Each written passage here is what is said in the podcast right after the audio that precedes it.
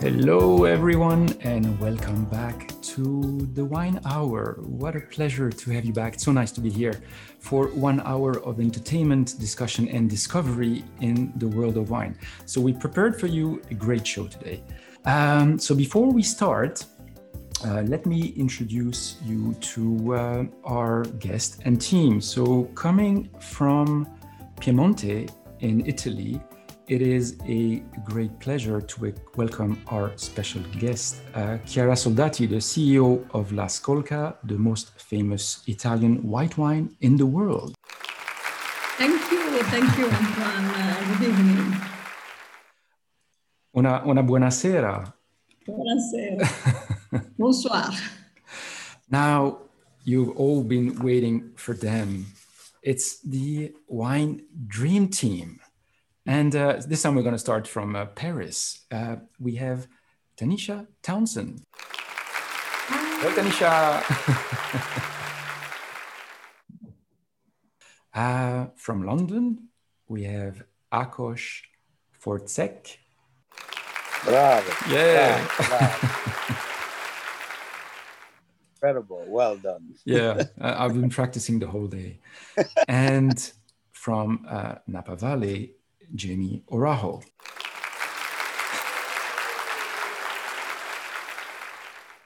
Is everyone ready?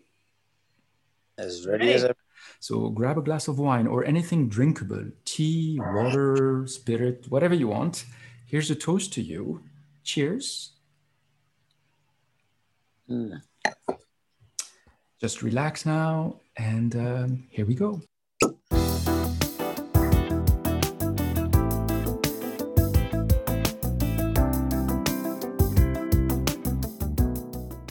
Uncorked with uh, Akos and uh, Jaime, it's all about commenting the news of the wine world. And uh, we're going to start with something that is actually kind of trendy these days uh, wine in a can. So, uh, Francis Ford Coppola just uh, basically had released a uh, wine in a can. So, the, the, the question is it, uh, is it basically a trend? Is it hype? Uh, what do you think of it? I'm just going to run a, a, very quick poll about wine in a can. So people in the audience, you can answer it whenever you feel like it.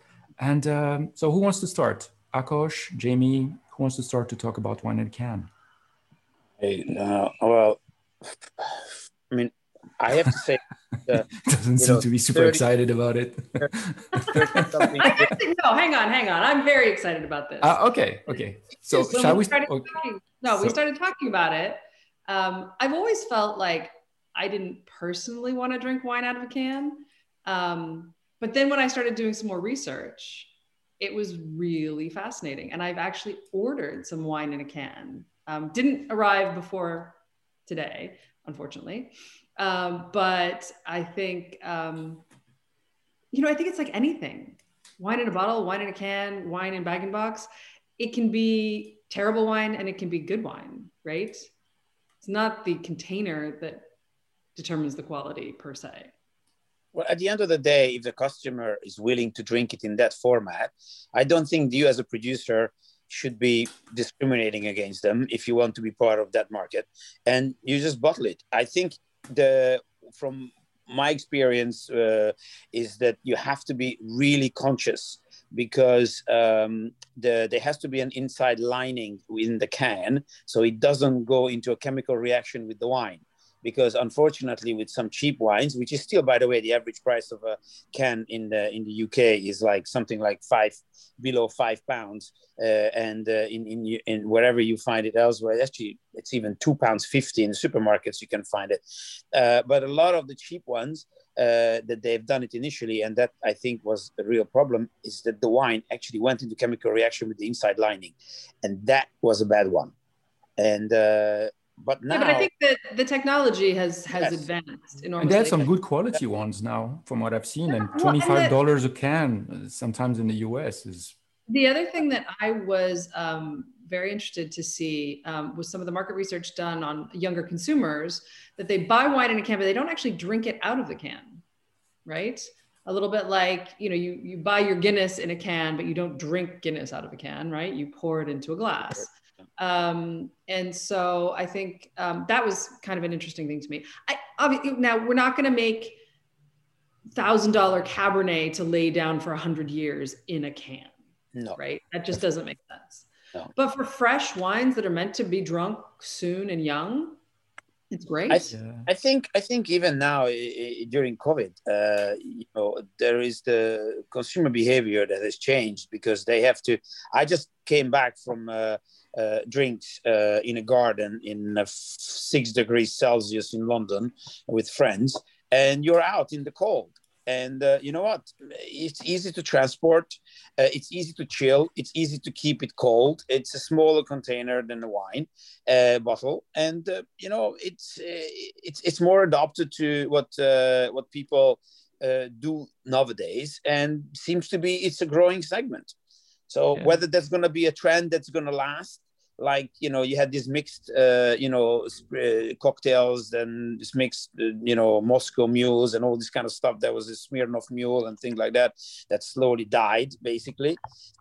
After three four years, we'll see. But, but some some, time, some people were saying it's practical if your lifestyle is very on the go. You go camping, you go outdoors. You're not going to go around with the uh, with a bottle and a corkscrew and things like that. Or uh, so I potentially they may have a point, no?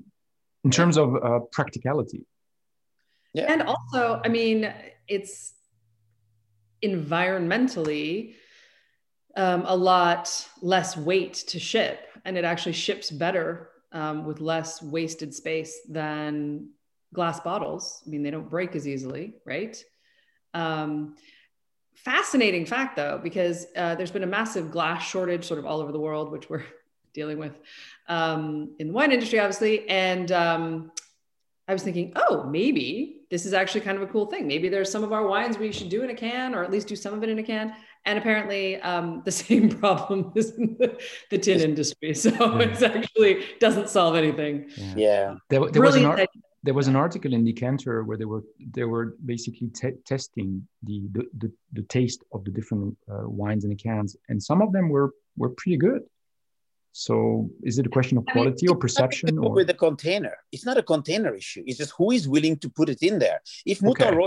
Tomorrow decides that they are willing to good, put it in there, it's going to be a great wine. There's there's no question about okay. it. But it's not an ageable wine. It's not something as you know as yeah. as Jay correctly pointed out.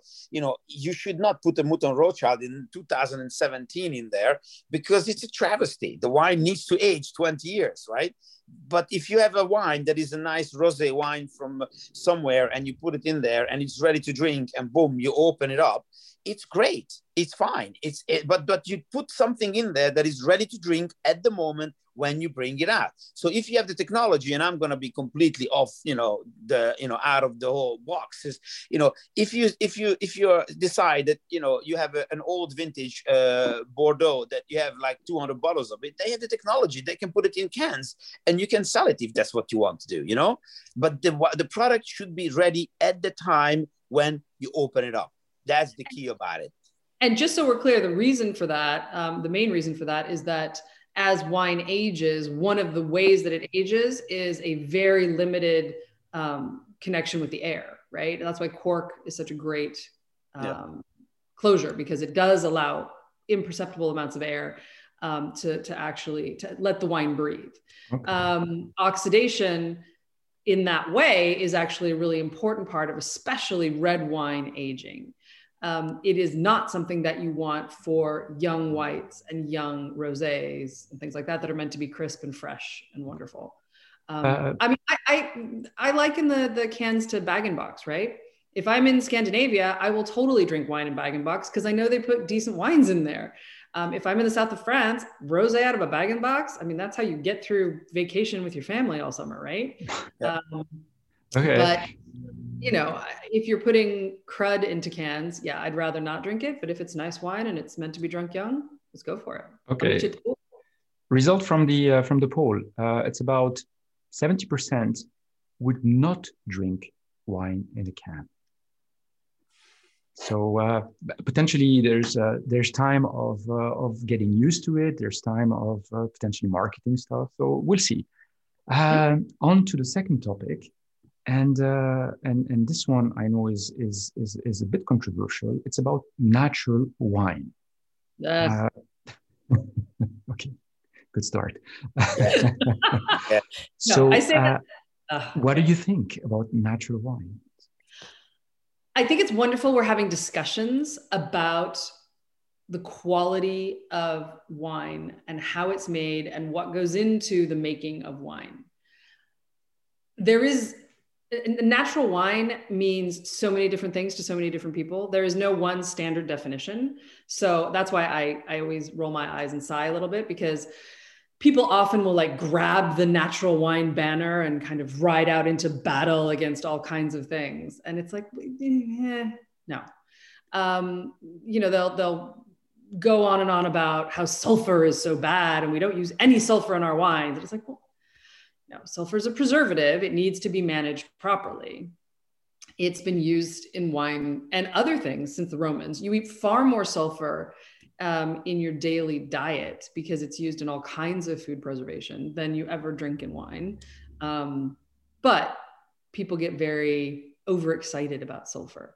Um, the other thing is, if you don't use sulfur, it's not shelf stable. It's not stable at all. So if you're drinking this beautiful natural wine that's no sulfur, um, right at the winery or right next to the winery, it might be absolutely delicious.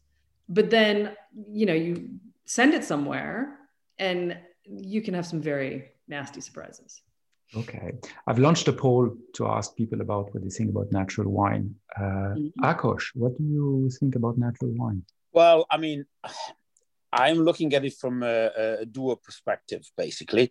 One is uh, the perspective of someone who was completely ignorant about my, about natural wine until about about two years ago when uh, I discovered, and most of you will probably not know that, but the natural wine capital of the world is Shanghai.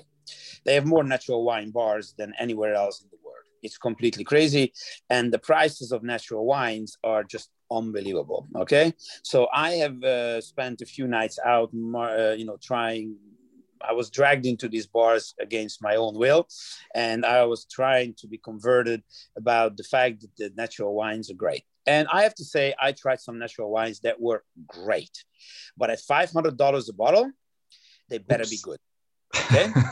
So um, and um, i will always remember all my life uh, when uh, Prieuré Roch uh, went natural, and there was the big deal about you know him being completely natural.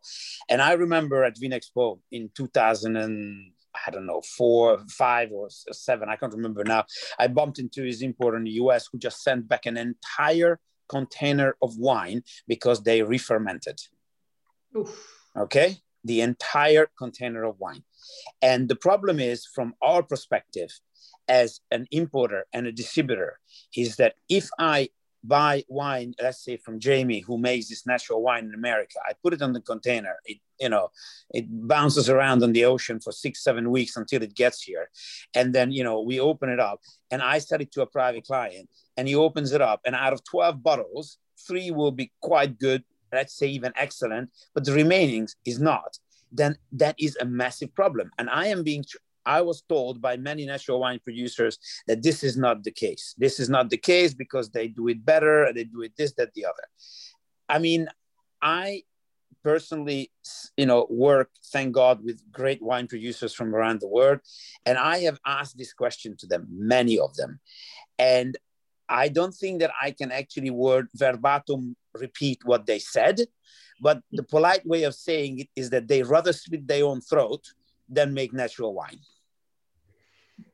But but this being said, I do think it's opening up a good conversation because I think one of the things that people are reacting to when they say I'm attracted to natural wine, I'm really interested in I want to drink natural wine is, you know, we're all getting I think a little better about looking at what we're putting in our bodies. Like what's where does it come from? Um, how is it farmed?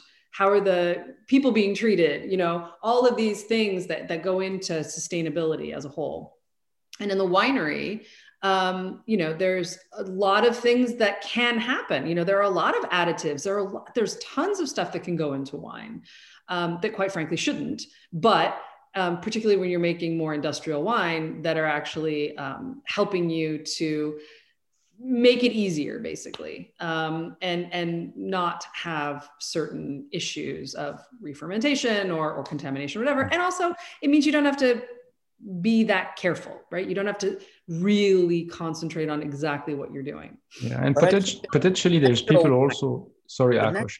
Go, ahead, go ahead. no no go ahead go ahead. Natural wine and what you put in your body for me, in my mind, are two different things. If you're talking about organic by the, by even not even by biodynamic, just organic wine versus, you know, if somebody is so conscious about that, it's not the sulfite that is going to kill you, right? I mean, that let's be honest. What's going to kill you is simply to have uh, what the, the, the pesticides and the herbicides that they use. You can still make a natural wine and use herbicides and pesticides in the vineyards. These things have nothing to do with each other. Okay. So people, exactly. Oh, so, so people can say, oh my God, oh my God, this wine is so natural. But yeah, it's natural because you don't put in there any sulfites. But this has absolutely nothing to do, like zero, with what you your concoction is in terms of making the wine flavoring, acidifying, everything else that you put in there. The only thing you do, you don't put sulfites in there. That's your natural wine claim to fame. You know yeah, what? So, so probably and, yeah, probably people are going to get confused. I think we're going to talk with Tanisha about the differences between all these different names, you know, biodynamic and, and organic and, uh, and, and natural. Uh, well, and, and, sorry, just to, I know, I know you want to move us on, but um, I, I do want to say that I, there's a big push right now um, to for labeling, um, like nutritional labeling, basically. And you would have to on wine, and you would have to list all of the things that you used. And I'm 100% in favor of that in principle. The problem is that we've had such bad education around um, for consumers around things, and you know the whole sulfur thing. All of a sudden, it's like, oh, sulfur's about. So I get headaches because of sulfur. It's like, I caramba. Um, you know, it really is important that people understand. Mm what are the things that are, you know, to Akos's point, pesticides and herbicides and things that are actually going to hurt you, and what are actually natural parts of, you know, yeast, sulfur, um, things that are natural parts of, of the wine making wor- uh, world, even at a very high quality level. Yes. So education very important. Just a result of the poll. Uh, so the, to the question, are you attracted to natural wine? Uh, 60% are. Would you drink natural wine? Uh, close to 80% so uh, I think that people have an interest in in in, in these because they, they they want to to get things that are healthier in you know uh, to drink healthier things. And just I would clarify one thing. Yes, you are not going to get a headache because of the sulfites. You're gonna get a headache because of the alcohol dehydration in your body. This had nothing to do with sulfites, okay? And trust me, take this from a professional drinker. I've been drinking professionally since 1992, and I can tell you that there is nothing to do with sulfites. Okay. And you look healthy. And Zero. Well, the, the other thing, the other thing that may give you that headache is actually sugar if you're drinking yeah. wines that aren't very good. Okay. The sugar yeah. and the alcohol is what's going to kill you. It's not yeah. the sulfur. So now you know. Chaptalized wines, chaptalized wines, you know, um, acidified wines. You know, these these are the things that is going to really hurt you more. But, okay. You know. So now you all know about this. Okay. So it's not the sulfur that is basically making you a headache. No before we finish, thumbs up, thumbs down for this week. Who wants to start? thumbs, up, excited. thumbs, up me, thumbs up from, from the business perspective is that finally people are able to meet in their gardens at least in england so six people that means that we have seen a surge of wine sales people are ordering more wine all of a sudden because it's not just them drinking as a couple but they get other people into their house as well which is great so that's that's wonderful the thumbs down is that two years ago, sorry, last year, sorry, at the same period of time, it was 30 degrees. Now it's five. yeah, that's a big thumbs down. So the Frozen. hardcore people are still in the garden, you know what I mean, drinking. Thank God that we are in England because in Italy nobody would be in the garden at five yeah. at five degrees. No, probably not. Okay, Jimmy. All right. Well, I'll start with my thumbs down because it's a big one. Um, we were supposed to be bottling our rosé today, and because of a vendor error, um, we have no glass, and so Ooh. we can't bottle. And this happens I'm even in the US, even in Napa. Does this happen? Even in Napa. Ooh. Even in- Is it made in uh, China? Made in China bottles? No, actually, no. The bottles are here. It's actually the uh, the screen printer who let us down. Okay. So that is a huge thumbs down Yes. because there's a knock-on effect of I won't even go into Okay. a million. Um, my thumbs up is that I got my second shot last week. Oh, nice. I am totally vaccinated, and as of next Tuesday, I will have full um, COVID immunity. Well, Oh. as far as it can be. with Okay, uh, nice. Pfizer So you'll be able to travel when you can travel, which is Oh, in 2020. Look I am going wherever I can. I am so desperate to travel. Okay. And Um, So on my side, I have this time I have a thumbs down and I have a thumbs up. So my thumbs down is there was an article in the Guardian. Uh, it was titled "Average Westerners' Eating Habits Lead to the Loss of Four Trees Per Year." No, okay, I'm not going to be proselytizing, whatever. It's just to show that it's very important to be aware of what you consume, eat, or drink because it does have impact. So if you care about sustainability, the environment, things like that, just get informed and and choose whatever you want to eat or drink, but at least you would know. So that's my thumbs down. Now the thumbs up. Our very own Tanisha Townsend has been named 2021 Simon Awards Ambassador. So this is launched by Chateau Pommard in Burgundy to celebrate selfless women impacting the lives of others. Congratulations, Tanisha. woohoo! Well done. So much very well deserved. thank you Well very much, Akos and Jaime, and uh, we'll see you in uh, two weeks. On you to very- Tanisha. Bye. Bye.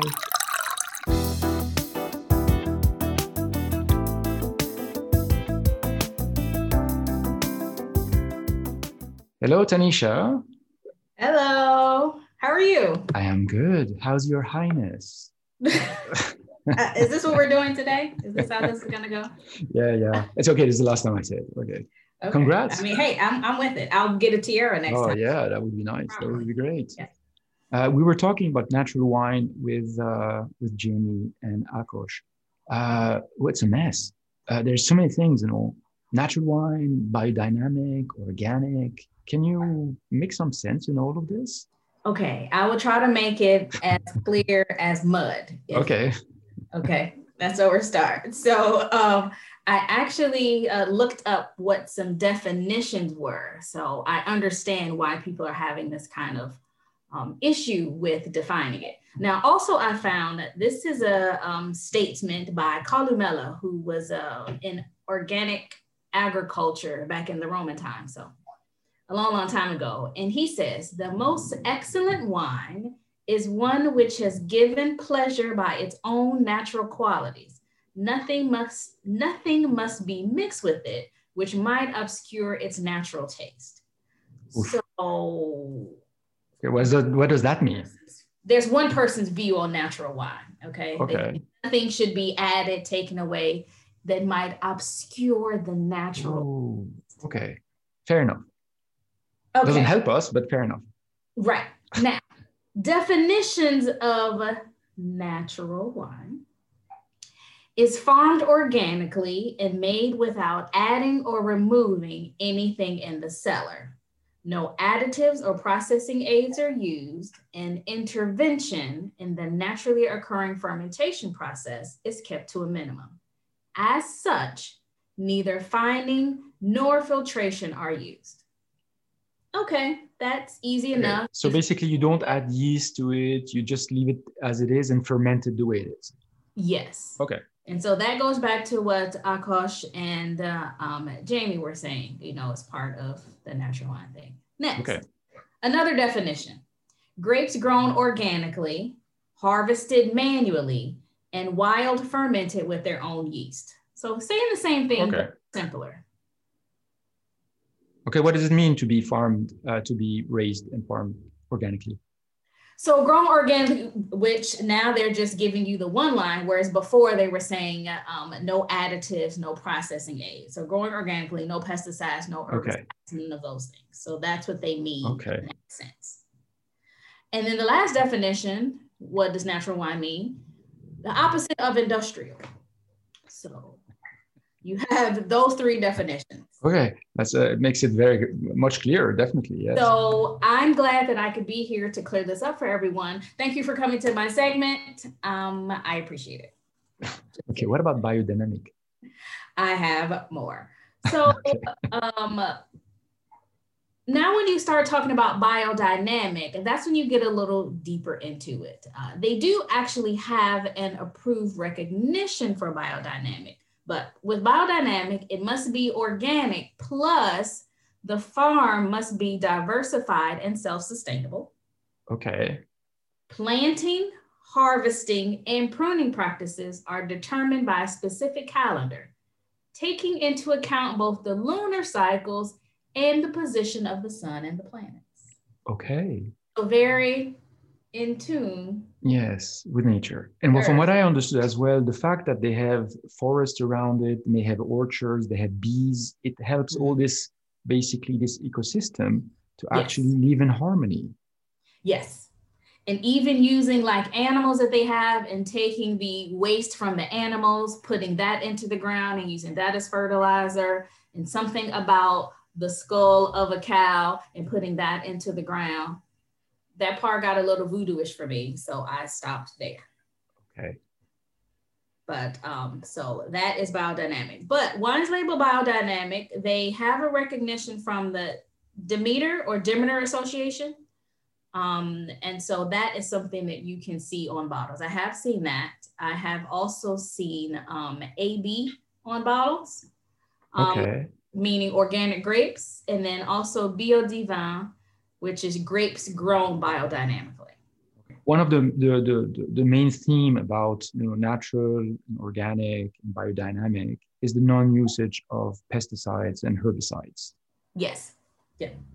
Okay, so we could say that at least whatever you're going to be drinking in these, uh, you, you will not be in, in ingesting any petroleum basically in your body that is something you can say, yes. Okay. And uh, there are a lot of um, well-known regions and wines that actually do use organic and or biodynamic processes. They just don't communicate it. Um, they don't, you know, they just don't say anything about it because they're like, this is just something that we should do. But also because there isn't a clear definition. What some people think of as organic, other people won't. They're like, oh, well, you're not doing it this way. You're not doing it this way. And so it gets a bit uh, confusing. Okay. A lot of champagne producers that do it um, in an organic way. And, okay. Um, and Dominique just mentioned that there are a lot of Grand Cru and Bordeaux that are bi- biodynamic, okay. and they just don't say anything about that. Yeah. So, which is still different than natural. I have had organic and biodynamic wines that I've liked. I have a friend who owns um, an organic wine shop, and so everything she gives me, I've enjoyed it. But then she's like, oh, I got this natural. And I'm like, oh, well, this was fun. Thank you. I put my coat on. Like, I'm, yeah. Thanks, no thanks. Okay. I'm still that. Mm, yeah. I'm just not there yet. Getting slowly, maybe. Any questions from the audience? It's your turn. Uh, any questions you have? Raise your hand, write it in the chat, and uh, Tanisha will answer. Okay, I think I have. Um, just said, what if what you're doing, you're doing organic, but your neighbor isn't? Then you also are not doing organic. Okay, I have a question from Bonnie Guts. Can you put yourself, can you unmute yourself and put your video on if your camera ready? Hi there. Hi there, Tanisha. Hi. Hi, Bonnie. Long time. Hi. Thanks. Good to hear you back. Yeah, I've become a, an avid follower. Um, what I wanted to, I actually just wanted to throw something in there, Tanisha. I think that it's really cool that you are um, exploring all these different variations and sharing this information with us because, as you say, it's very confusing. I mean, we're looking up definitions of words at this point. Right. um, but it's also very new, and the natural movement is still very new. So, we, I also understand whenever you're saying like the natural wines are very, I think what the word that they use is funky yeah. Right. it's an appropriate word.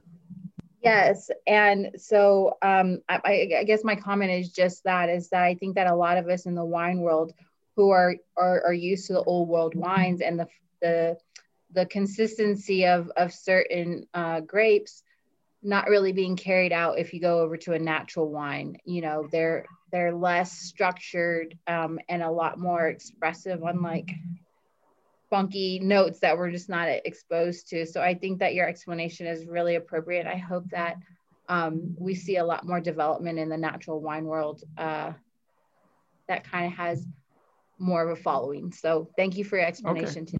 No problem. Thanks. Thank thanks for Bonnie for sharing. Um, yeah, and I thank Bonnie for bringing that up as far as um, the actual taste of it, because I do think that some of it has to do with people are used to a taste of one thing. So when they taste something else, they're like, oh, this isn't for me. Like if you eat, like we're just talking regular things, transparency, moment of transparency. I like peanut butter a lot. I like Jif peanut butter. And uh, I just like it. And when I mentioned how I can't get that kind of peanut butter here, people are like, oh, well, you should get the natural kind. Well, the natural kind is lumpy, it's not smooth, it separates, it's oil at the top, peanut butter at the bottom, and I don't like it. It's, but then there's some people who love that because that's what they're used to. I'm used to it one way. It's nothing wrong with this other way. I just don't prefer it. So with that said, anyone here in America that wants to send me some peanut butter, you can just send me a message. okay, that was cool. That. that. was just a little plug for me. So, okay, I'm sorry, Elizabeth. One eight hundred Tanisha, send me some peanut butter. Hi, Tanisha. Hello. Hi, hi Antonia. Um, so, um, Hello. These, this this is my first time doing this with you guys, oh. and it's great. Okay, and um, so first of all, um, my husband and I, well, my husband is a sommelier. He's a winemaker. We we turned our garage into a winery, you know. So we're making it small batches at the moment. In a couple months, we will be selling our wine to, you know. But um, as Jaime was saying earlier, my husband says the same thing. There's more sulfur in your food that we eat every day than there is in wine. Um, so I don't get nervous when he, you know, is using the the sulfite or whatever, you know, in the wine. Um, as far as the can, I'm not going there yet with the can wine. And I I think I answered the one question wrong. I said um, I wouldn't drink natural wines. No, that's not true. But I'm not attracted to them. You mm-hmm. know, I love my wine. I'm sitting here drinking a Traminette today from one of our local wineries in Pennsylvania, and it's really good. And but yeah, so um, you know, uh, um, some of the stuff you're talking about is the same thing my husband's teaching me. You know, I'm not the winemaker, I'm the rug rat, as he says. I do what the rug, he calls me the rug rat. Yeah, the, the show is the show is made to it, it, it's as as we always say the show is is not necessarily you don't need to be an expert to no. to enjoy wine. It's just having a glass and just drinking and enjoying it. So, uh, so this is this is why the, how the show is designed. And uh, uh, thank you, Elizabeth, for your for your support and uh, for participating today. Yeah, thank you. Um, thank and you. I wanted to say something about sulfites too, because uh, they mentioned it before, and then also since Elizabeth just mentioned it, Wine Folly has a really good graph on her website that talks about sulfites, and there are more sulfites in orange juice, dried fruit, French fries, than there is in dry red wine. Okay, now you know. So don't drink, don't drink your, uh, don't eat French fries with your wine. It would be too much. Thank you, Tanisha. And I do. So. Oh, no, he just okay. corrected me. I'm not a rug rat. I'm a cellar rat. Thank you very much, Your Highness, Tanisha Townsend, for uh, Thank you. license to say. And we go on for our last segment. Have a drink with me.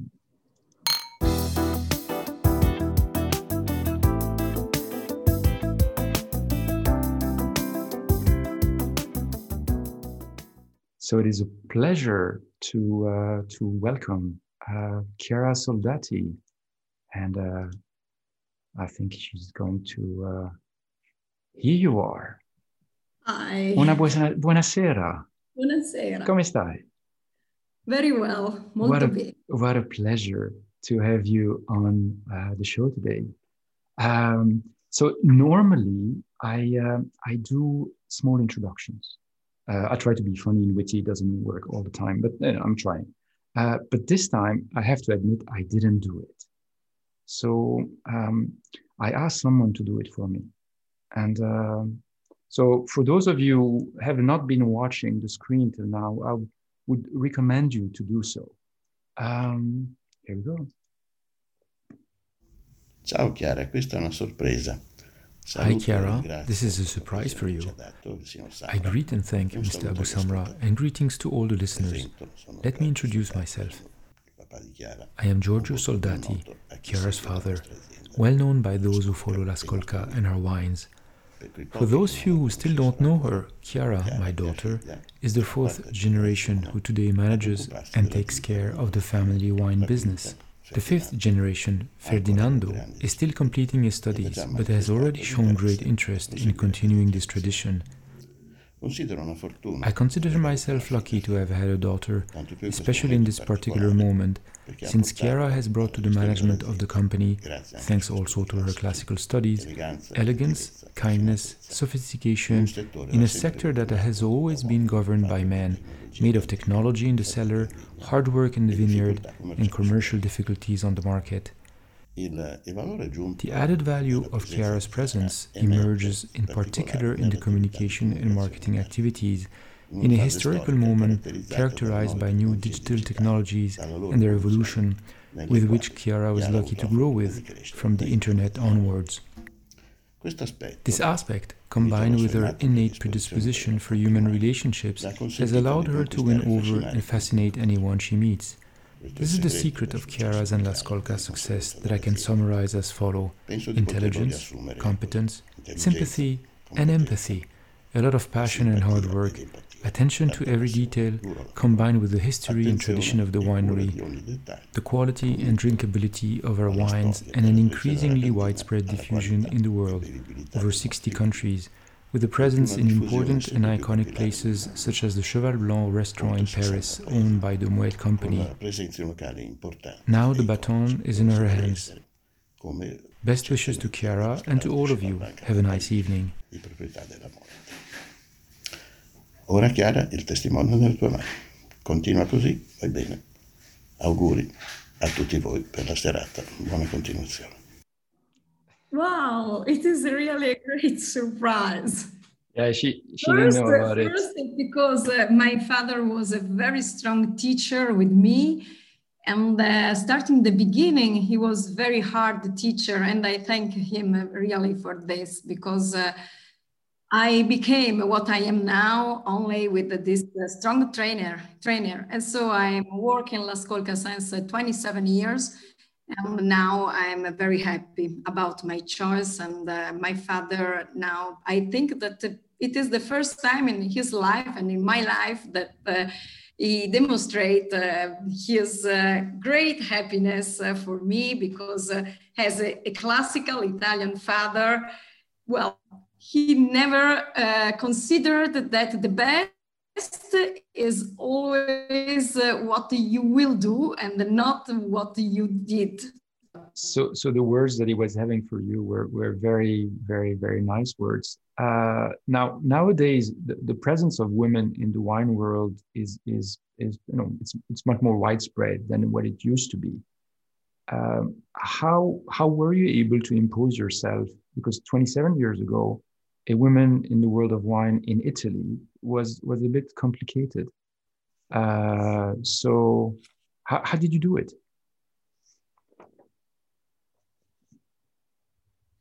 Well, when I started to work uh, in the wine industry, absolutely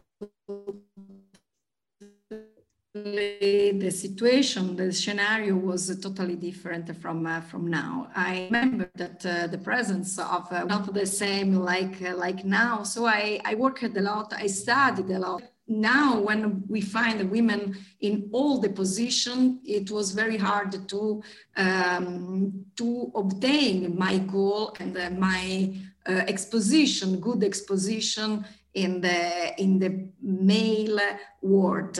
Uh, well, I'm I'm satisfied because I'm always uh, uh, believed that, um, it is not important to be woman or, or, man, but you need to be well trained and a great professional profile in every business, including the wine. So I never used my, well, yes, my smile sometimes because I, I think that the women are able to arrange a very good compromise in the in the strong business uh, and also in um, in the situation where uh, people are fighting or are in the very far position.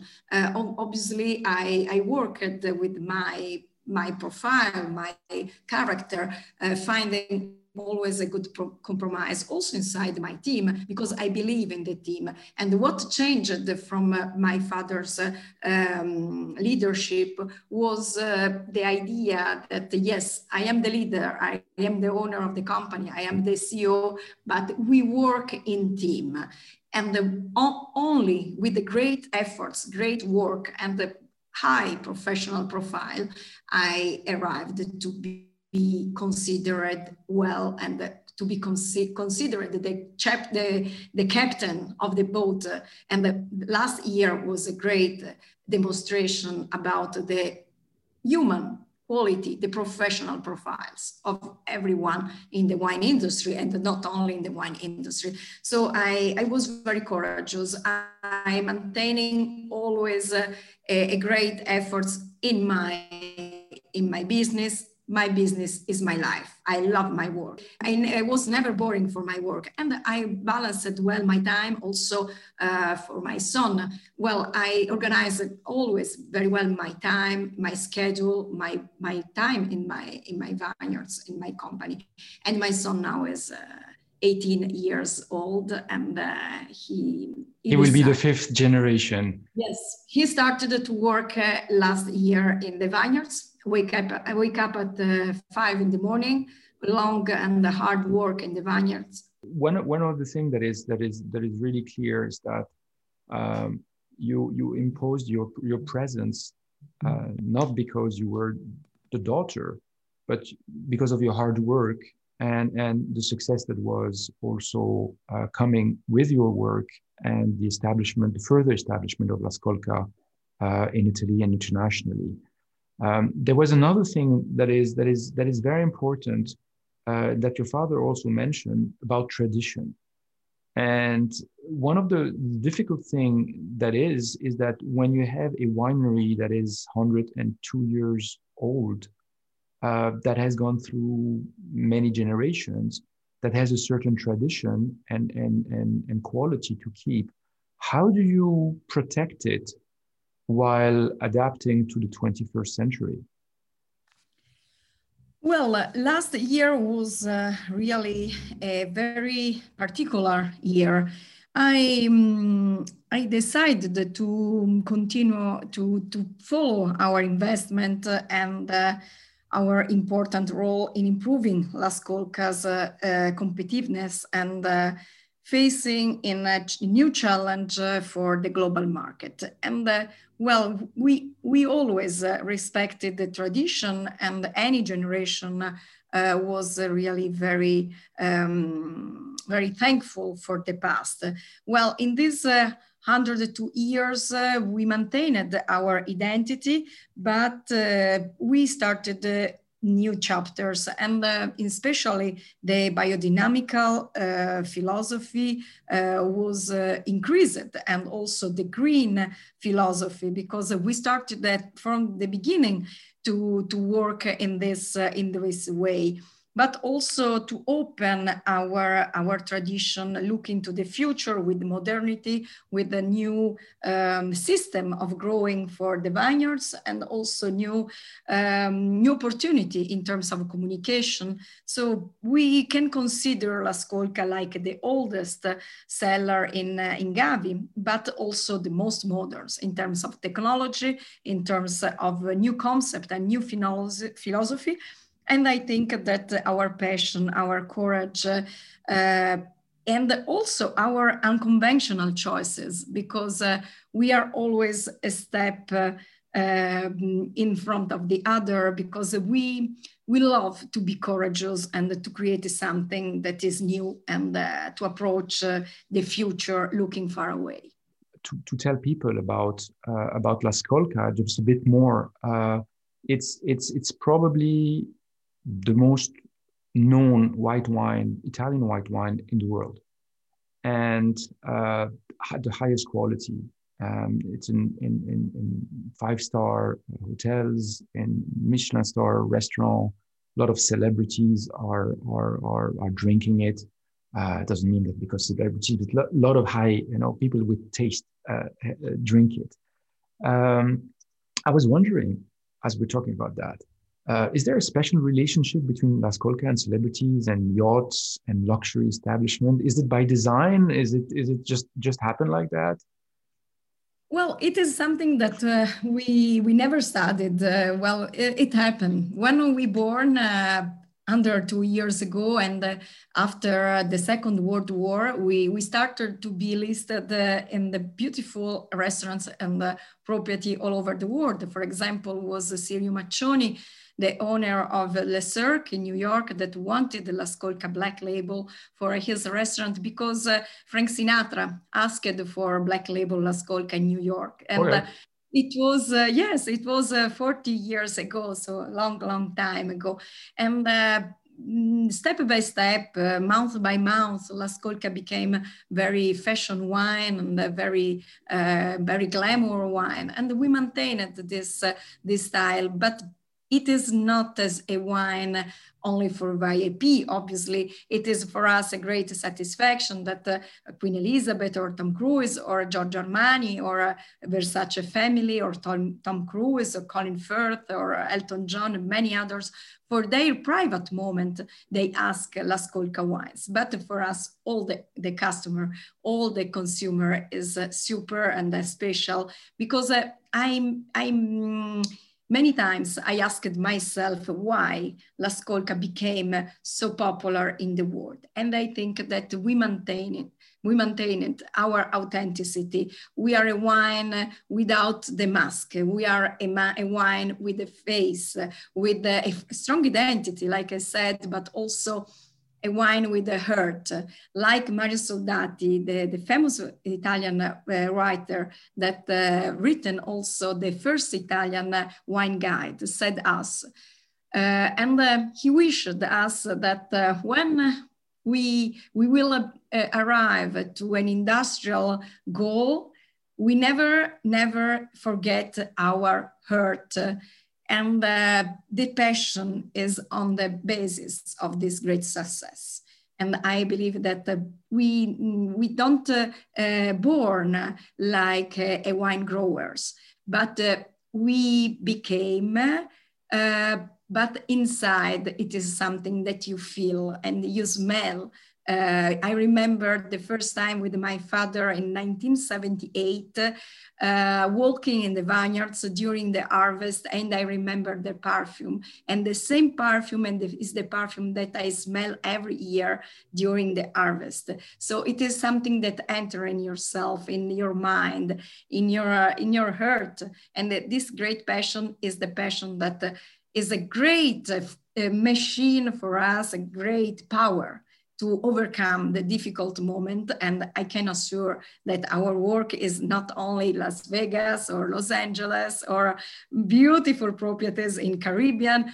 It is the great, uh, great work that you can see on my back. Mm but uh, the passion and uh, this uh, great love for wine is uh, the secret of this great success. It yeah. is not something that you can pay or you can buy. Yeah. It is something that uh, you build uh, brick after brick, every generation, every day, step by step. Every long journey starts with one step. Yeah. And we are always continuing our journey every day with a new step. Yeah, because quality is extremely important, and you've been able to maintain that quality for a very, very long time. So, what are the main challenges facing a winery like La Scolca, who is which is which is focused on very high quality? Because you know you get COVID, you get so many different things happening. What are these mean? What are the main challenges?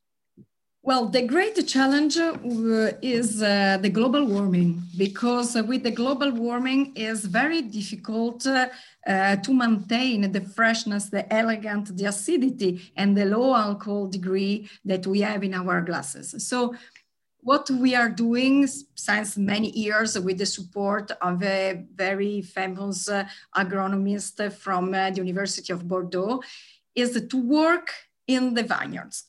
So our wine born in the vineyards and the can, can uh, seem very banal as a statement, but it isn't banal because we work uh, like this from the beginning and we, we increased our philosophy to maintain and to respect the natural process in the vineyards. But we are working very hard with the very hot summer, working in the quantity on, of the grapes on the plants. So many times we, we start in June with the green harvest to limit the quantity, but to invest to the quality and also to work with on the leaves, on the green part of the plant, and we work the soil. We, be, we are very attentive for this. For this reason, we are able to start, for example, last year, uh, the, the, the, the, harvest uh, around the middle of August in order to keep uh, uh the freshness of the grapes. Uh, the sugar is the natural sugar that we obtained in the vineyards. The alcohol is the alcohol that we have naturally in the grapes. So we never adjust what we, we obtained in the vineyards in the cellar. So the wines became clean for depositation and not with any chemical addicts. We, we don't use any any more additive for the wines. So everything is totally natural. For this reason, our wines can be very um, uh, very long with a very long uh, uh, life. So we have uh, tasted the last year with Bruce Sanderson of wine spectator a Gavi black label 1989 so it is the secret. It is like a runner. If you are healthy and you train yourself you are a long life. If you use doping or some uh, uh, products your life will be very short. So it is the same. Long train great, great efforts and the strict rules. So and healthy and and and, yes. and no additives. Uh, we're going to open the questions to the audience. Who would oh, like? Yes, with to, pleasure. To ask a question to Chiara Soldati. Chiara, hi, it's Elizabeth. Hello, Elizabeth. Um, hi. What is your um, question? So what part? Uh, yeah. So, what part of Italy is your winery um, located? Well, we are located in Piedmont. Piedmont is northwest Italy, and Gavi is in the south of Piedmont, 70 kilometers far to the Ligurian Sea. So 70, one hour, one hour and a half by car to Portofino, to Santa Margherita, to Genova. So we are very close to the sea, and the, it is very lucky for our uh, vineyards because we have the, the fresh breeze from the, from the sea. Thank you very much, Elizabeth. Thank you. Any, thank you. Thank you. Any other questions from the audience to Chiara? Oh, and I'm sorry. I want to just say your father's speech was amazing. Your father talking to you was amazing. It made me cry when I was sitting here because it reminds me of my father-in-law. You know. Thank, thank you, um, Elizabeth. Um, yeah. Thank you. Uh, we have a question from uh, Noor Abiluchi El Khouri. Can you uh, you can put the audio on, and if you're camera friendly, you can put the uh, video on. Well, good evening, everyone. Good evening. Um, uh, uh, I'm an enology student actually in Lebanon. Okay. And uh, my question to Mrs. Chiara is, what is her um, advice um, for a freshly graduate student like me? I, I think that now the wine world uh, could be very attractive for uh, the new generation and uh, for the new business opportunity uh, in Italy and not only in Italy because, uh, well, uh, the wine world is increasing and uh, expanding. So I think that the new the new generation uh, can be very important uh, in the renovation of the wine business. And the wine business started the great re re renovation during the, the pandemic and the COVID accelerate a lot the uh, modernity of the, the new cellars. So I think that uh, it is a very interesting uh, opportunity in Europe, in France, in Spanish, in Italy, or for example, in California or in Argentina, we have many, many opportunity in the wine business. Absolutely. New Zealand, New Zealand is very, very interesting for, uh, for a new generation um, graduated in, uh, in the wine business. So the world is yours, Noor. I'm in Lebanon. Yeah, I know. I know. I know there's a bit of well, problems to go. I, I love. I love Chateau Musar. you, you have also beautiful wines. Actually, my home. Uh, um, I'm originated from Ghazir, where Chateau Musar is located. But we in Lebanon are facing uh, um, a very hard economic crisis, which is affecting wineries because wine is considered as a luxury product. Yes. So yes. This, uh, this is bad for yes. us. It's a big. It's a big problem. It's true.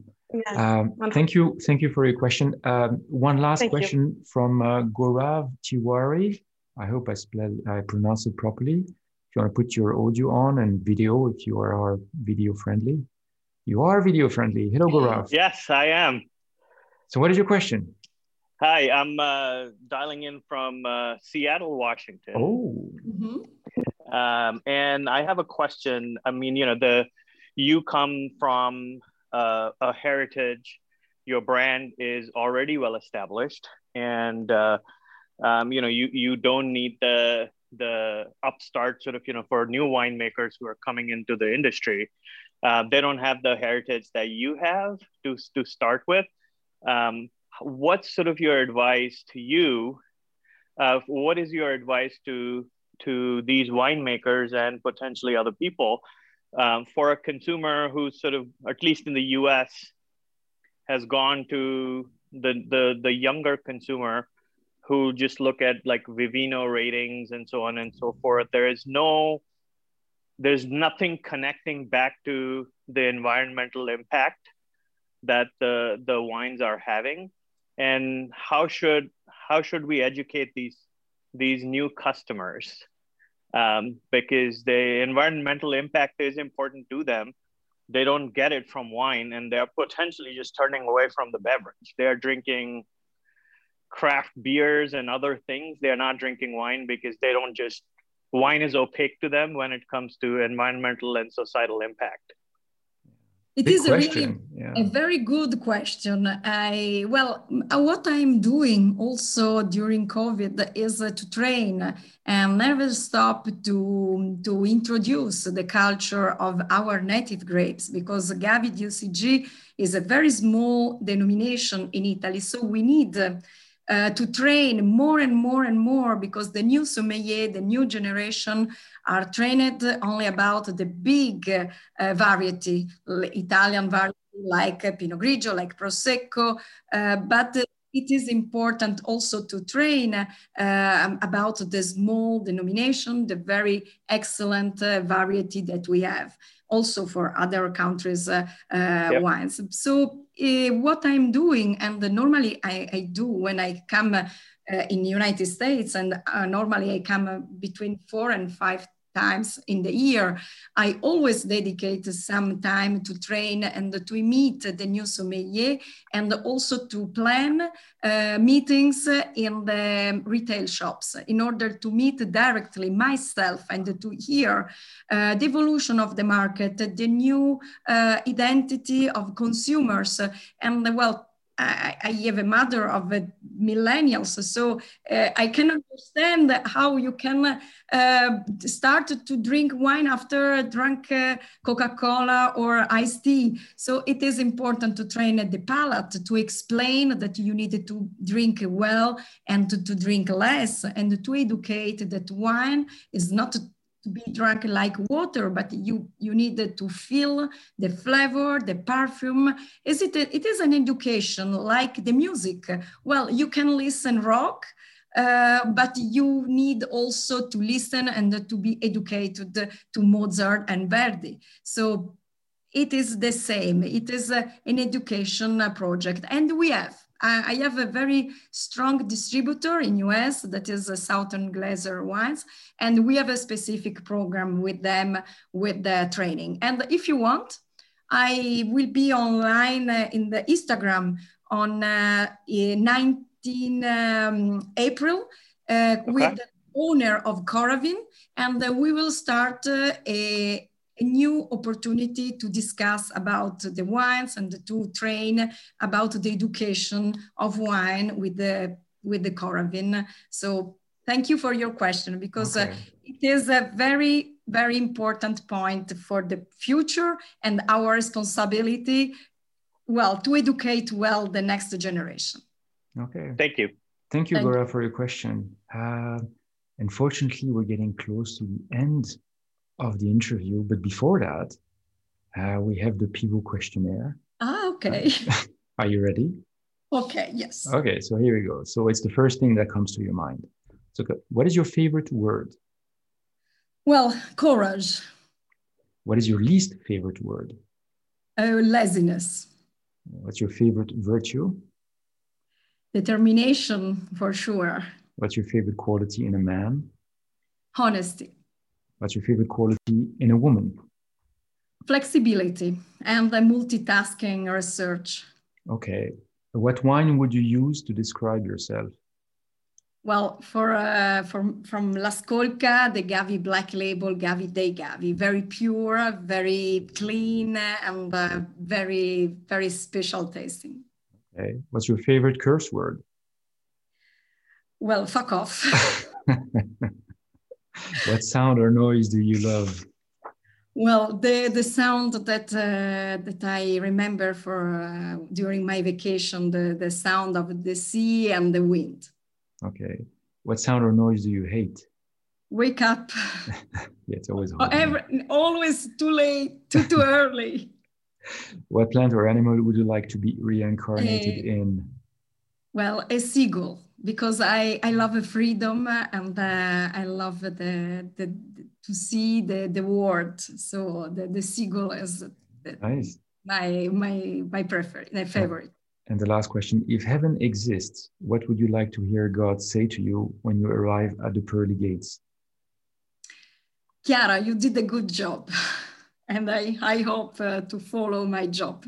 Chiara Soldati, thank you very much. Thank you, Antoine. It was a really a great experience. And I can say, after quite a one, one year and a half uh, with the conference and the tasting and the virtual event, that your event and uh, your uh, uh, audience was uh, really a great experience. It was special for me, and the surprise uh, is uh, really amazing. And I will remember for a long time this uh, this very nice evening. And I hope also when I will come and visit in Beirut to my uh, importer, I I will be very yeah. happy to meet all Likewise. of you in person and I will be very happy if you will uh, follow me. You, Antoine, you are a great follower. I, I will be very happy to join my experience, my histories, also with our audience uh, in Instagram, in uh, Facebook, in LinkedIn, as you All want. Right. But to maintain uh, this uh, good uh, experience all together and, and follow up our, our job and our next experience in the market. Thank you Thank very, you very much, much, Chiara. We are at the end of the show. Thank you very much for uh, joining us. It was so nice. Next show is on uh, April 15th. Until then, uh, be well, be safe, and uh, faith always. Uh, goodbye, everyone.